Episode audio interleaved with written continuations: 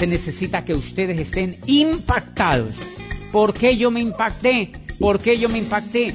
¿Por qué me impacté en el negocio? Me impacté en el negocio porque por primera vez en la vida me daba cuenta de algo que después de haber estudiado 30 años no me había dado cuenta.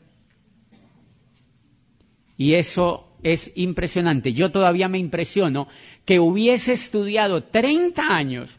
Yo fui a la, a la primaria, hubo aquí gente que fue a la primaria, ¿verdad? Porque sí, aprendimos a leer, aprendimos a escribir. Yo fui al jardín, al antejardín, fui a la primaria, fui al colegio y fui a la universidad. Después de haber ido a la universidad, mañana en la historia se van a dar cuenta todos, yo estudié otra carrera porque yo quería seguir estudiando, porque a uno lo que le han dicho es que, que estudie. Entonces yo estudié una carrera, ya había estudiado, miren, si ustedes se ponen a darse cuenta, uno estudia cinco años en la primaria, cinco años en la secundaria, cinco años en el bachillerato, cinco años en la universidad y después uno se gasta unos tres haciendo posgrados. O sea, estamos hablando de 23 años y yo en la última etapa, en esa que les muestro el posgrado, estaba empezando un doctorado que demoraba 5. O sea, iba para 28. Qué ternura, ¿verdad? 28 años estudiando y no me había dado cuenta de una cosa. Me di cuenta en ese negocio. Me di cuenta en ese negocio que yo había sido preparado para trabajar en la era industrial que yo había sido preparado para trabajar en la era industrial y que había un problema terrible y era que la era industrial se había empezado a acabar desde 1959. Y yo en 1991 ingresaba a estudiar mi primera carrera. Hello. O sea, eso sí es estar uno muy despistado en la vida. Es estar uno muy despistado en la vida. Todo el enfoque familiar, todo el enfoque profesional me llevó a estudiar para trabajar ¿dónde? En la era industrial. Yo no sabía que la era industrial se había empezado a acabar desde 1959 y hay una parte de una obra espectacular de un hombre que vive aquí en los Estados Unidos que dice, dice el mundo, eso me impactó cuando leí eso. Dice el mundo ya ha asimilado la idea de que entramos en la, de que acabó la era industrial y de que entramos oficialmente a la era de la información. Dice los negocios como eh, General Motor y Ford Motor Company pertenecen a la era industrial. Dice las franquicias como McDonald's y esa franquicia famosa son la frontera entre la era industrial y la era de la información. Dice, pero los negocios de mercadeo en red son la auténtica demostración de la era que vivimos, de la era de la información. Y eso me impactó, y eso a mí me impactó. Y claro, eso te da elementos para pensar, ¿cómo así que la era industrial no existe? ¿Cómo así que la era industrial ya se acabó? Y uno de los grandes errores que cometemos todos los seres humanos es hacer lo que hace la montonera. Todos los grandes errores en todas las etapas de la evolución humana se cometen porque el ser humano es un poco rebañista. O sea, nos gusta estar donde están todas las ovejas o sea, nos gusta estar donde están todas las ovejas. Claro, el gran problema es que la era agrícola duró diez mil años. La era agrícola duró diez mil años. Diez mil años duró la era agrícola. ¿Mucho? Bastante. ¿Cuánto duró la era industrial? Menos de 300 años. Quizá la gente creía que la era industrial iba a durar 10.000 años. No, duró menos de 300 años y sucumbió. ¿Cuál es el gran colapso? Nosotros, y esa es una cosa importante para el liderazgo, porque muchos de los líderes no se califican a diamante porque no saben qué es lo que están haciendo. Y si no saben lo que están haciendo, tienen miedo. Tienen miedo de contactar a otros, tienen miedo de dar el mensaje y tienen miedo de tomar una decisión. Una de las cosas que me ayudó a mí fue la información sobre lo que hacía, fue entender lo que yo estaba haciendo. Y entonces eso a mí me impresionó, si la era agrícola había durado 10.000 años, la era industrial en la cual yo estaba preparado para trabajar, ya se había acabado, se estaba terminando de acabar y yo estaba haciendo un doctorado para trabajar en ella. Eso explica una cosa para que los tranquilice a todos. Si ustedes tienen hijos que no quieren estudiar, si muchos de ustedes no fueron a estudiar, los felicito. Los felicito, los felicito. Ustedes no porque no porque no aprendan, sino porque gracias a su voluntad y gracias a la persona que a usted le mostró este negocio, usted entró a hacer una carrera en la era de la información, en la era vigente, una carrera que es competitiva y que al menos yo estoy seguro que nos va a, que nos va a durar otros 200 años. Al menos nos va a alcanzar para 200 años, ¿verdad? Al menos alcanzamos a morirnos dentro de ella. ¿Qué fue lo que pasó antes? Que los que nacieron en la era agrícola no se alcanzaron a morir. Diez mil años. Muchos de nuestros abuelos, de nuestros padres, nacieron dentro de la era información, de la, de la era industrial, perdón, y alcanzaron a morirse. ¿Qué era lo importante en la era industrial? Jubilarse. La gente entraba a una gran empresa a qué? A jubilarse. Ellos se sentían jubilados desde que entraban. Uno se moría en vida desde que entraba a la empresa. Porque uno entiende, porque cuando la era industrial estaba en su furor, ¿qué era lo que mantenía a la gente con ganas de estar allá? Que se podían jubilar. Que había estabilidad, ¿se acuerdan? Que había estabilidad, que habían buenas prestaciones sociales, que la gente tenía cierta dignidad. Y entonces los hijos podían ir a buenos colegios y ellos podían tener buenas casas y buenos carros. Y por eso ustedes recuerdan que muchos de nuestros padres que trabajaron en empresas de la era industrial, de aquella era que se acabó, muchos de esa gente amaba a esas empresas. Entonces ellos tenían el botón de la empresa, en la casa había la toalla de la empresa, ¿se acuerdan? Goodyear en la toalla, ¿verdad? General Motors en la toalla, la gente tenía el vaso de tomar el café, el chocolate de la empresa marcado, ¿se acuerdan?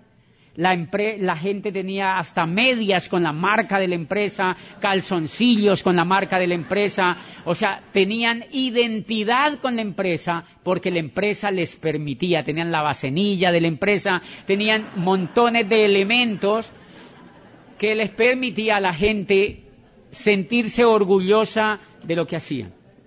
Pregunta, ¿es posible hoy esperar jubilarse en una empresa? No, y mire que responden en coro. No, radicalmente no. ¿Por qué? Porque la era industrial ya se acabó. Si ustedes quieren que les cuente una cosa, mire a dónde llevan la masa del pueblo desinformado. Si usted escucha hablar a cualquier político en los Estados Unidos o en cualquier parte del mundo, le van a decir a la masa desinformada que el empleo se está recuperando. ¡Qué lindos! Porque la masa de allá afuera lo único que hace es ver televisión. Y ellos necesitan mantener a esa gente un poquitico contenta, con un poquitico de esperanza, porque qué tal que les digan, no, esto se acabó. Esto se fregó del todo y ustedes tienen que ponerse las pilas. No les van a decir eso.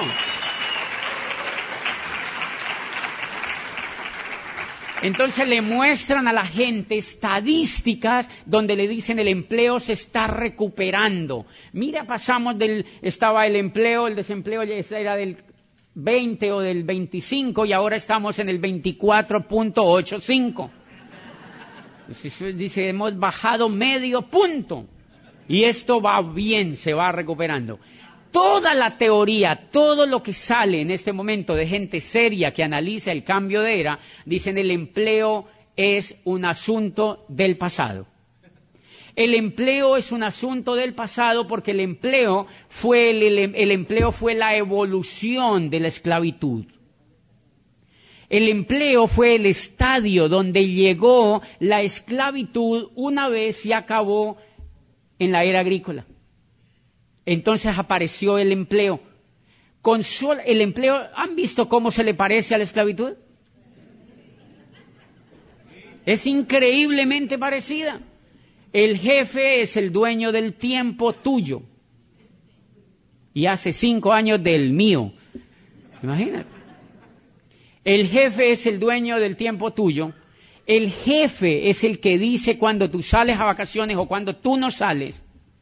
El jefe es el que te dictamina todo lo que tú puedes o lo que tú no puedes hacer y tú tienes que pasar mucho más tiempo, la gente allá afuera tiene que pasar mucho más tiempo con el jefe que con su familia. ¿Cómo uno explica eso? ¿Por qué la era industrial no se sostuvo? Por montones de factores como eso, porque degeneró la vida en familia, degeneró la vida personal y esclavizó otra vez a la gente. Ustedes conocen gente allá afuera que tiene que trabajar duro para poder solamente sobrevivir. ¿O no conocen? Solo para poder sobrevivir, señores. Cuando el empleo se acaba, se acaba la segunda era donde evoluciona la esclavitud. Miren lo interesante, lo único que el empleo cambió frente a la esclavitud es que a uno como empleado no le pegan. Es lo único. ¿Y por qué no le pegan?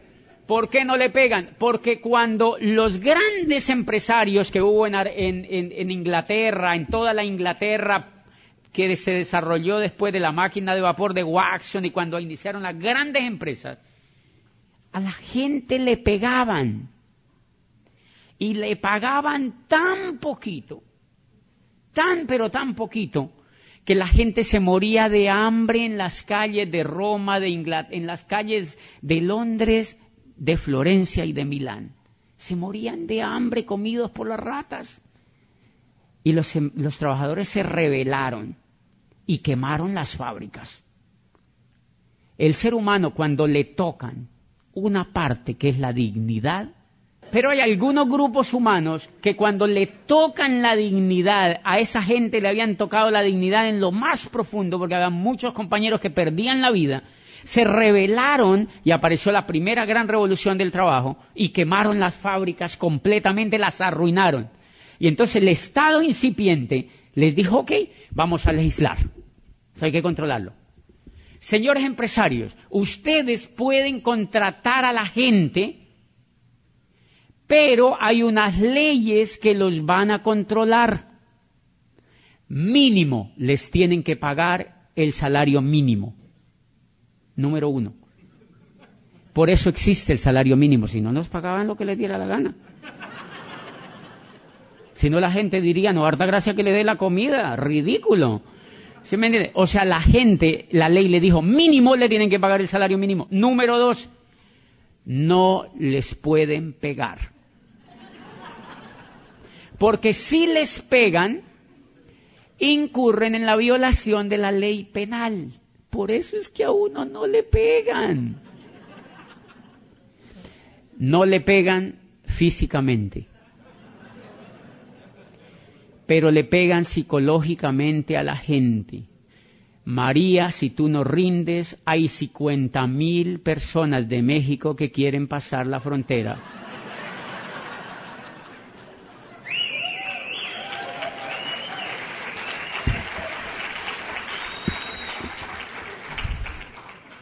Y sigue igual, o sea, la pelea fue peor porque entonces no fue físico, fue psicológico. ¿Cómo tú controlas la violencia psicológica? ¿Quién la tipifica? ¿Quién la, quién la penaliza? ¿Quién controla eso? Señores, y entonces la gente empezó un juego impresionante si ustedes en esta convención líderes toman conciencia un poquitito más del tema que nosotros hacemos, ustedes se levantan de esa silla y se van a diamante. Porque si no se han levantado de esa silla para irse a diamante, es porque todavía no son conscientes de la gravedad que es si uno no se hace diamante en este negocio. Porque no comprenden el entorno. Porque quizá creen que es un jueguito. Ay, sí, me metí ahí en un negocio de productos, ahí dándole a ver qué pasa. No funciona. No funciona. No funciona. Es impresionante, impresionante lo que está pasando en el mundo laboral. Yo voy mucho a Chile. El año pasado fui unas cinco veces a Chile. Y di una conferencia en una universidad prestigiosa allí de Santiago a estudiantes de la Facultad de Economía con sus profesores, hablando de esta crisis, hablando de esta crisis, de la crisis que el mundo de Occidente va a vivir por el acabose de la era industrial. Y, y yo les decía, y miren, ¿cuántos estudiantes aquí en Santiago de Chile están estudiando para trabajar en la era industrial? ¡Qué catástrofe! Por eso esos muchachos salen de la universidad con un título y van donde el papá y le dicen, papá, no hay nada. ¿Qué va a haber? Y el papá está más despistado que el hijo. Porque ninguno de los dos sabe qué fue lo que pasó, ninguno de los dos sabe qué fue lo que pasó. Y hay una cosa elemental que me impresionaba y que me daba cuenta que pasaba ahí en ese mercado de Chile. En Chile, el gobierno aprobó una ley democrática que permite contratar a la gente con cero prestaciones sociales. Con cero prestaciones sociales. Ese es el futuro que les espera a la gente que no se educa como empresario y a la gente que está esperando que la contraten y que la sigan explotando las empresas. Esas personas van a salir educadas a un mundo donde van a tener una calidad de vida increíblemente mala. En Colombia están eh, contratando muchachos muy jóvenes, brillantes de prestigiosas universidades por 500 dólares. 500 dólares. Y cuando eso, le dicen al muchacho que es para que coja experiencia. Y cuando ya tienen unos 10 años, entonces ellos dicen, oh, si ya no corre igual, ya no es lo mismo, ya se está poniendo como canción, reemplacémoslo por 2 de 20. Reemplacémoslo este por dos, cuando ya la persona está cumpliendo 40 años, entonces lo reemplazan por 2 de 20. Y la persona sale allá desinformada, desmotivada, completamente eh, eh, desahuciada por, el mundo laboral, a echarle la culpa al gobierno, a echarle la culpa a los demás y a, y a quejarse y a quejarse y a quejarse y a quejarse. Carencia de información. Mire, en todo lo que nos ha metido el mundo, el mundo laboral, la era industrial nos metió en un jueguito increíblemente espectacular la era industrial nos metió en este jueguito y es que nosotros, fíjense, por eso les digo que la gente en general hace este juego allá afuera. La gente va y estudia. Normalmente el papá paga el estudio de quién es el, colegio donde el muchacho estudia. ¿De un rico o de un pobre? Normalmente de un rico. casi los pobres no tienen colegio, mire qué cosa tan rara. De verdad, es bien raro, pero ese colegio es de un rico. ¿Quién trabaja para pagar ese colegio? El papá trabaja en un puesto, tiene lo que hace lo que haya que hacer para pagar ese colegio. El muchacho estudia y estudia y cuando se va para la universidad normalmente el muchacho saca un crédito. Eh, aquí también se da igual, le dan un crédito para que estudien y el muchacho se va con un crédito a la universidad. Cuando ese muchacho sale de la universidad, sale con la primera cruz una deuda. Sale con la, o sea, lo han educado para que se endeude. Y él ya sale con la primera gran deuda. O sale el muchacho o sale el papá. Pero nadie se vuela de esa deuda. ¿Ok? El muchacho va a una empresa y imagínense solamente con ustedes, no, no, lo tomen solo por la universidad, porque a partir de aquí es el jueguito igual para todos. Sea que haya ido a la universidad o sea que no, el jueguito es igual, porque lo diseñaron democrático, o sea, para que todo el mundo caiga ahí en ese jueguito. ¿En qué consiste? El muchacho va allá a la empresa y lo contratan. ¿El dueño de la empresa es un rico o un pobre? Normalmente es un rico o es alguien que tiene más ingresos que el que quiere trabajar. Porque si no tuviera más ingresos que el que quiere trabajar, pues el otro no iría a trabajar allá. O sea, uno va a trabajar, adivine por qué. Porque ama el trabajo. Porque lo ama. Yo les propongo, si ustedes les dicen mañana que a partir de mañana así vayan a trabajar, les van a suspender el pago por un año, ustedes seguirían yendo así felices, oh, yo trabajo en AT&T, así, ¿no? ¿Irían? Uno va a trabajar porque tiene que vivir. Lo que pasa es que la gente, uno se, a uno lo educa para que yo amo el trabajo, amo el trabajo. O sea, sí, hay gente que le gusta lo que hace y no todo el mundo lo hace por dinero, pero la gran mayoría de gente le tiene que ir a trabajar porque no tiene dinero. Y entonces miren lo que pasa, el muchacho va a una, va a una universidad, sale con una deuda y va y se emplea a una empresa, la empresa del rico, y el rico se asegura que le pague lo suficientemente poco para que él nunca se vuelva rico. Y el muchacho no sabe cómo es el juego, es el juego de la economía. Entonces el muchacho se va para la casa y cuando llega a la casa, como él ya tiene sueldo, él dice, estoy como aburrido aquí en la casa, entonces él va a un centro comercial y en el centro comercial lo primero que ve es un plasma. Y él dice, no, pues yo no lo voy a comprar a contado, yo lo voy a comprar a crédito. ¿Quién le vende el plasma? Un rico. Y entonces él se sienta cada que sale del trabajo, ya ahora va a trabajar todo el día y se sienta a ver el plasma. Y en el plasma le dicen todo lo que tiene que hacer y comprar. ¿Qué hace el muchacho? va y compra lo que le dicen en el plasma. ¿Dónde va a comprar? Al almacén de un rico. Y él no se da cuenta, él va y compra al almacén de un rico y normalmente cuando él compra, compra, compra y compra, él se da cuenta de un detalle, no le alcanza la plata. Yo les quiero hacer una pregunta. ¿Alguien ya se dio cuenta de ese detalle?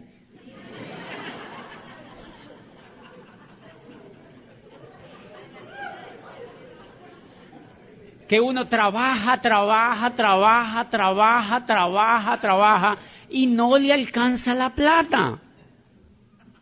Y uno no entiende qué es lo que pasa. Bien, como uno no entiende qué es lo que pasa, uno vuelve y pide explicación al plasma. Uno se sienta y uno le dice, y entonces uno dice, si no me alcanza la plata, entonces sale y le dice el plasma, tranquilo, si no le alcanza la plata, hay American Express. Hay Visa, hay Mastercard. ¿De quiénes son esas cosas? De otro rico. Y el muchacho dice, ok, qué interesante, qué país tan chévere este. Pase esa tarjeta para acá. Y se va y con eso soluciona su problema. ¿Sigue comprando? Sigue comprando, sigue comprando, sigue comprando y vuelve, trabaja y ve televisión y ahora la plata que le dan pues la reparte para pagar la tarjeta que es donde compra el mercado, donde compra cosas para estar bien, pero también esa persona tiene que vivir y normalmente ya no vive donde los papás, sino que vive en una casa. ¿Esa casa él la ha podido comprar? No, es alquilada. ¿De quién es? De un rico. Entonces, mire, ya le paga la universidad la deuda en que lo metió ya le paga la visa al rico y ahora le paga la casa que es donde tiene que vivir.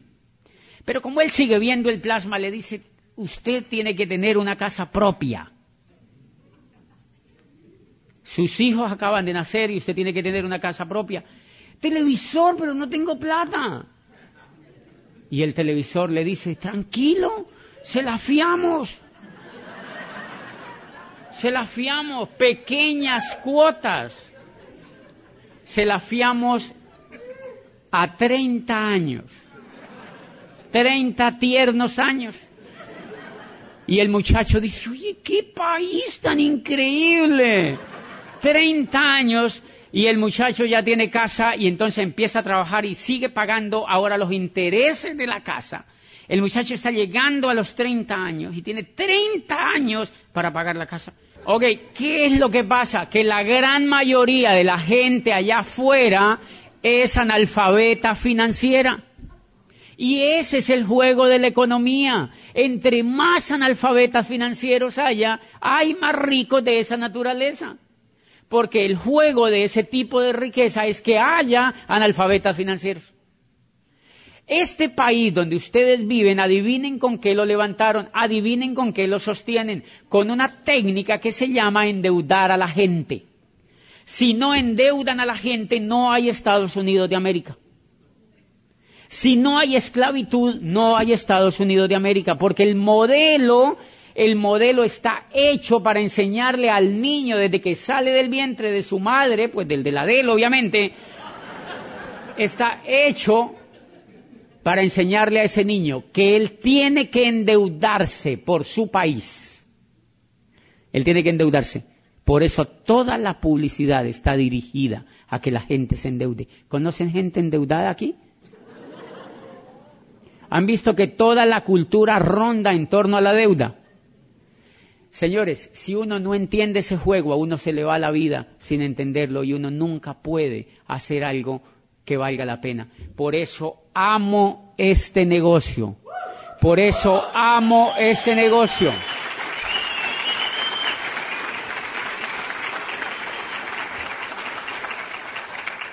Por eso amo este negocio, porque cuando Riz de Vos y Jay Van Andel lo crearon, lo crearon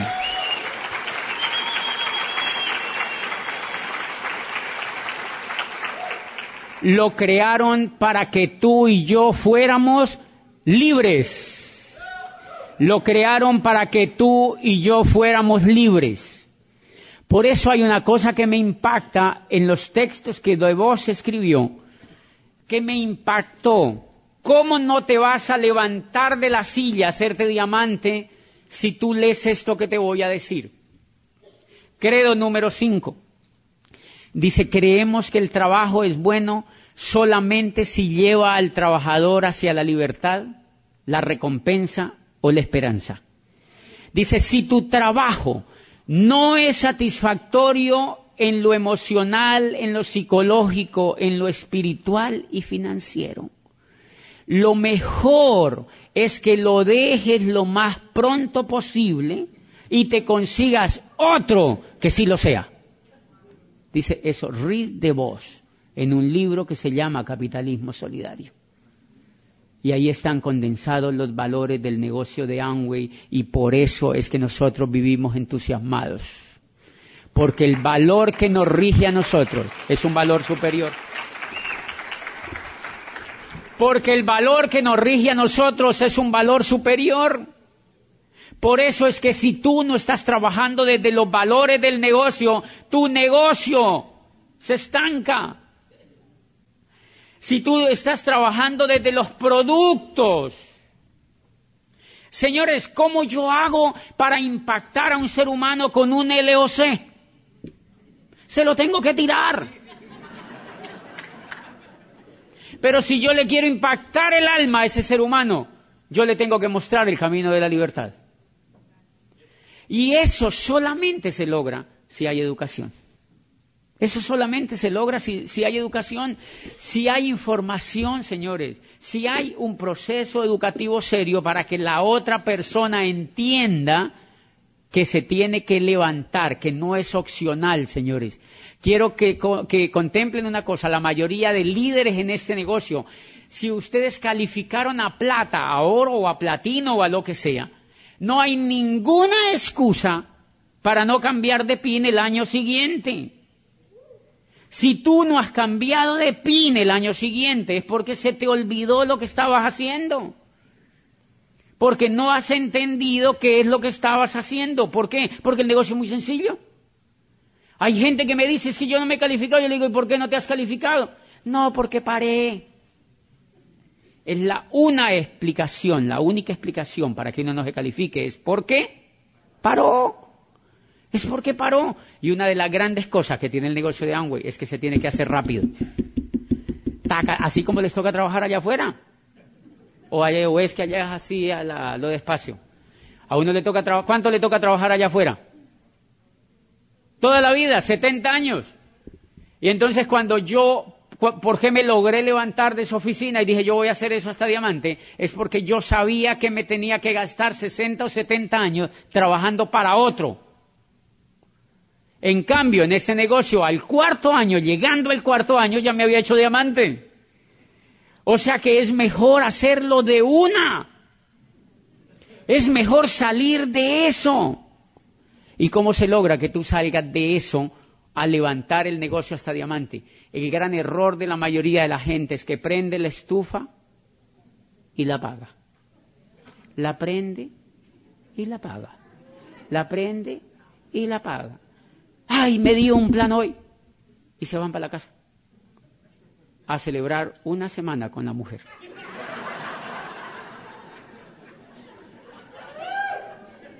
¿Qué negocio hay allí? Prenden la estufa y la apagan, prenden la estufa y la apagan. ¿Cuándo va a hervir esa agua? Es que violamos los principios naturales, violamos los principios naturales. ¿Por qué la gente no corre? Porque no son conscientes. Porque yo cuando veo a mis líderes, y no es solo aquí, eso pasa en todos los grupos, cuando uno se reúne con los líderes, uno dice, es increíble ese líder con todo el potencial que tiene y no corre porque no es consciente. Y por eso es que se necesita educación. Y por eso es que necesita educación. Por eso es que se necesita educación. Porque si tú no has entendido bien qué es lo que hace, por ejemplo, no puedes comunicar el negocio como es debido una de las razones suficientes que creo yo, y es mi experiencia, es que nosotros aprendimos de alguna manera a comunicar el negocio de acuerdo a la naturaleza del negocio. En Popayán, ¿cómo te explicas que esa ciudad que no quería nada, que no quería nada, que no quería nada, está excitada con el negocio? Está emocionadísima con el negocio está impresionada con el negocio, sigue impactada con el negocio, sigue impactada con el negocio. ¿Por qué? Porque aprendimos a comunicar de alguna manera los valores del negocio, no el beta caroteno. ¿Ve? No el beta caroteno, sí que la glucosamina es buenísima. Eso no tiene discusión, señores. Eso no tiene discusión. Y hace poquito una persona me preguntó, vea, eh, señor, un médico que entró al negocio me dijo, ¿cuántas moléculas tiene el omega 3 de yo no sé qué? Me preguntó. Entonces yo le dije, yo no tengo ni idea. Entonces este médico me dijo, luego que es diamante de eso. Y le dije, sí, yo soy diamante, no científico. Tiene nada que ver. Eso no tiene nada que ver. Creo que uno de los pecados es que muchas veces la energía del líder está enfocada en lo que no tiene que ser. Muchas veces gastamos tiempo enfocando la energía del líder en tonterías que no tienen nada que ver. Ejemplo, ese que les acabo de dar. Ese ejemplo. Imagínate yo estudiando las moléculas APA y EPA y IPI del omega. ¿Por qué no me preocupo por eso? Por una sencilla razón. Porque Amway, esa compañía, es la número uno del mundo en su naturaleza. Es la número uno del mundo. Porque quien hace el omega y quien hace el betacaroteno y quien hace la glucosamina, señores, es Nutralite. Esa gente es prestigiosísima. Esa gente es de lo mejor que hay en el mundo. ¿Por qué no me preocupo por eso? Porque hay un libro que se llama Los Nuevos Profesionales. Eso me impactó ese libro. Y ese libro tiene dos elementos fundamentales. En la primera parte del libro dice el network marketing conocido en el pasado. Ojo con esto, dice conocido en el pasado como marketing multinivel. O sea que pasado. Yo oigo líderes de buen prestigio que dicen, nuestra empresa es la mejor en el multinivel. Yo digo, no se ha leído el libro. El lenguaje influye, líderes. El lenguaje influye. Porque allá afuera hay más de mil compañías intentando ser multinivel. Que hablan de multinivel y que manosean a un mundo de gente. Y cuando la persona oye la palabra multinivel que dice, ¡ay, qué susto! Y salen y se van. Una de las primeras cosas que hicimos en Popayán fue jamás hablar de eso porque me leí ese libro. Entonces un médico me decía, ¿y qué negocio? Yo le decía, es de network marketing. Así como con una papa en la boca. Es de network marketing. Oh, qué interesante. ¿Qué es eso? no tengo ni idea qué será, pero soy ya buenísimo, ¿verdad? Era diferente, señores. Era una palabra nueva. La gente necesita mensajes nuevos. Y la gente dijo, yo quiero conocer eso. Mira lo que dice, les decía yo en este libro. El network marketing surge hoy como el método de distribución más poderoso y el modelo de empresa más atractivo en la nueva economía. Y se lo ponía a leer. Y me dice, oye, sí. Yo le decía, y tú y yo estamos trabajando en la vieja economía. Y me decía, quiero aprender. Era lo mismo. Pero había un elemento nuevo que comunicaba, señores. Había un elemento nuevo que comunicaba. Y es increíble. mire, anoten esto. Anoten esto. Y si no tiene cómo anotar, anótele en la camisa del vecino. Pero anote esto. El líder es un excelente comunicador. El líder es un excelente comunicador. Ahí está uno de los más grandes secretos del liderazgo. Ah, y entonces ahora uno va a decir, ah, o sea que tengo que aprender a hablar bonito. No, error. Los que menos hablen van a ser más exitosos en ese negocio. Se los aseguro uno de los grandes obstáculos que yo tuve en el negocio. Por eso hay gente que dice, ah, pero es que el era rector, mire el discurso que tiene. No, la gente se le tiraba en, no, en plancha, no, no era así. Uno de los grandes problemas que yo tuve fue aprender a comunicarme, porque yo le hablaba demasiado al prospecto y lo asesinaba.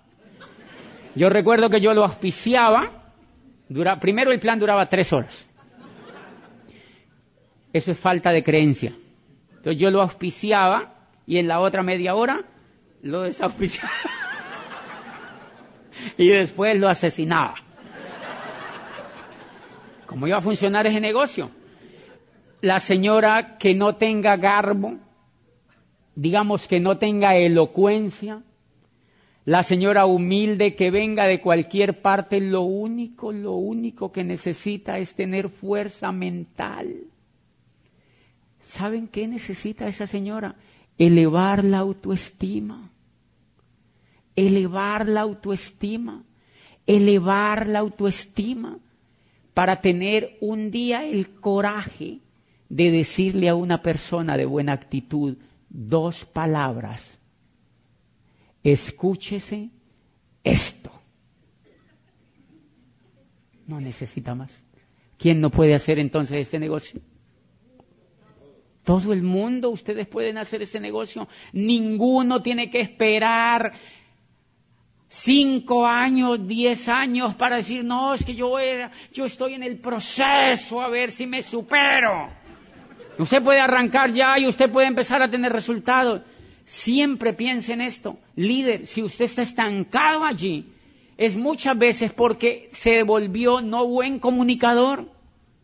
Dejó de ser un buen comunicador o tiene torpeza en la comunicación. Tiene torpeza en la comunicación y eso te atrasa. Eso te atrasa. Yo vivo en un edificio de 12 pisos y cuando yo entro a la, a la parte de abajo del edificio, una señora me recibe y me dice, eh, señor, ¿verdad que usted está en Amway? Y yo le dije, ¿qué es eso? Le digo a la señora, y me dice, eso es una empresa de productos, a mí me dijeron que usted estaba en eso. Y yo le digo, no, tengo ni idea, ¿qué será eso? La gente es bien chismosa, ¿verdad? O sea, yo le digo a la señora, la gente sí es bien chismosa, no tengo ni idea qué será eso, señora. Me alegra mucho verla y nos vemos. Y ustedes dirán, ay, ¿por qué no la contactó? Porque no me interesa porque el negocio de Amway es tan espectacular que yo decido a quién auspicio.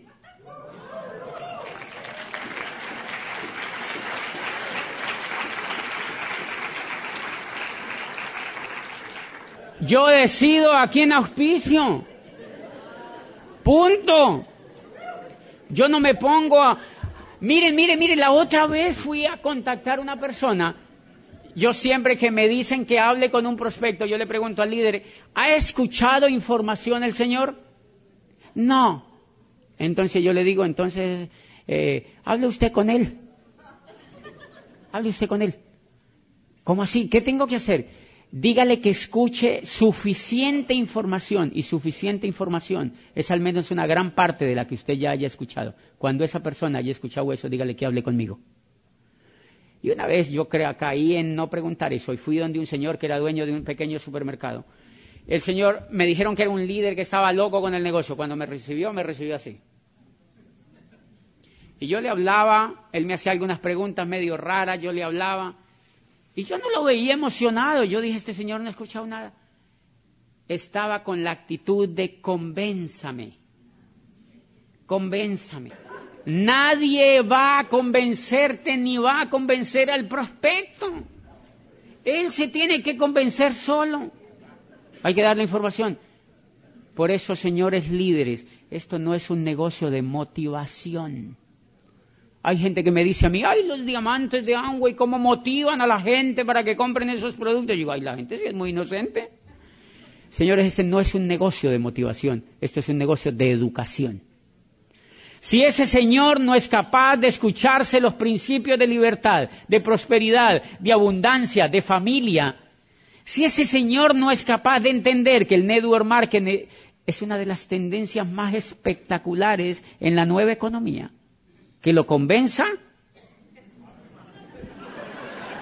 Así mismo, nadie lo va a convencer. Señores, y eso hace parte de ir entendiendo lo que es un buen comunicador. El buen comunicador es aquel que entiende dónde el mensaje puede calar. Dónde el mensaje puede calar. O sea, el buen comunicador es un buen sembrador.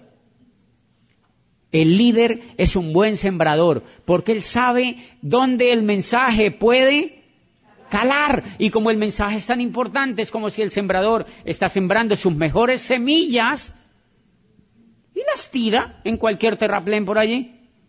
¿Por qué tú vas a tirar tu mejor semilla a cualquier terraplén? No. Tenemos que, y eso tiene que ver con la habilidad de comunicar. Ay, es que yo quiero que ella salga de la pobreza. Hay gente que no quiere, señores. Hay gente que quiere seguir siendo pobre toda la vida porque no son capaces de educar el coco. Para tú hacerte diamante has tenido que invertir, has tenido que trabajar en ti, has tenido que ir a convenciones, seminarios, CDs, has tenido que leer libros, has tenido que ir a orientaciones, has tenido que asociarte. Eso lo tiene que hacer alguien que quiera cambiar su vida. Entonces yo lo que hago es que prospecto de la mejor manera posible y no le regalo el negocio a cualquiera. No le regalo el negocio a cualquiera, porque si yo le regalo el negocio a cualquiera, entonces eh, pues no funciona, por eso hay gente que te hace así. Una de las cosas interesantes es que a mí nadie me ha hecho así en el negocio. Donde yo vivo, el, el, el, el, el vigilante es de color. Ese vigilante ve que yo salgo por la mañana y hago deporte. Yo amo este negocio porque mi casa vive llena de amigos antes vivía llena de empleados, de jefes, de gente que me jorobaba la vida. Ahora mi casa vive llena de amigos y cuando yo quiero. Y él veía que yo salía y que entraba, que yo salía y que entraba, que yo salía y que entraba. Yo estaba nuevo ahí en el edificio. Y entonces una vez me preguntó que yo qué hacía. Y le dije, pues nada. ¿Usted me ha visto haciendo algo?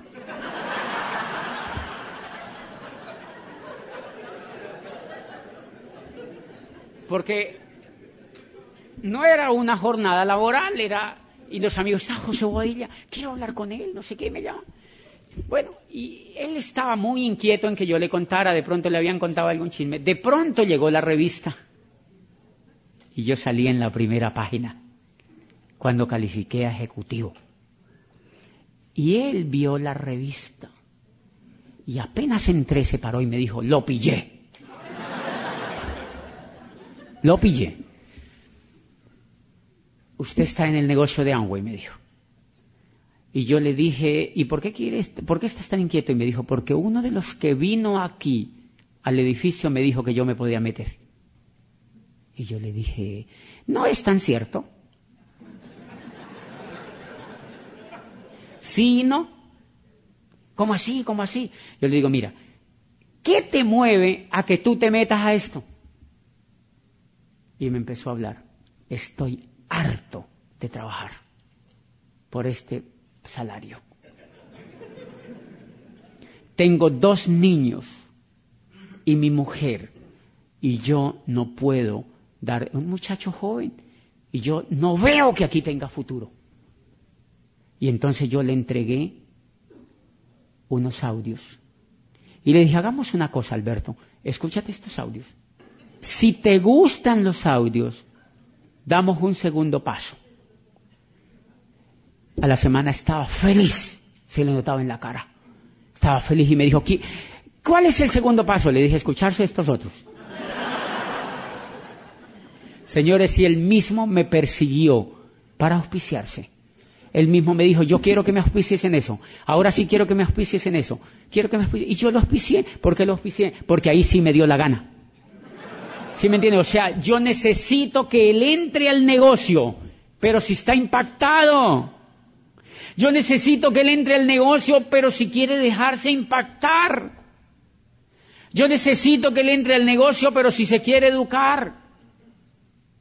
Porque yo necesito que cuando yo lo invite a una reunión, él no me salga con una excusa como salen todos los pobres.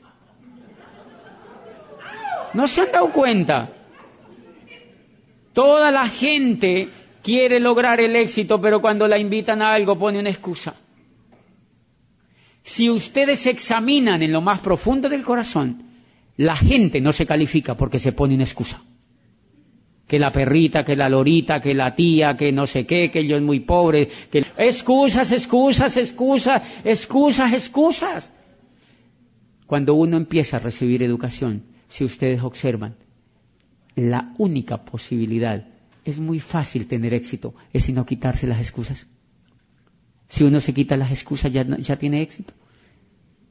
Si ustedes se dan cuenta, el liderazgo se trunca, es porque la persona que quiere o que pretende ser líder se pone excusa. Yo necesitaba que ese vigilante estuviera con el coco listo para quitarse las excusas. Y anda en una motocicleta y llega a la OE con su mujer. Y yo no voy a la OE y me dice, mi socio no lo vi en la OE, me dice el mismo mí. Mi diamante no lo vi en la OE, en la orientación empresarial. Yo necesito que él esté impactado. Tenemos que volvernos cada vez mejores comunicadores para que nuestro negocio funcione. Nos vemos esta noche y un gran abrazo para todos.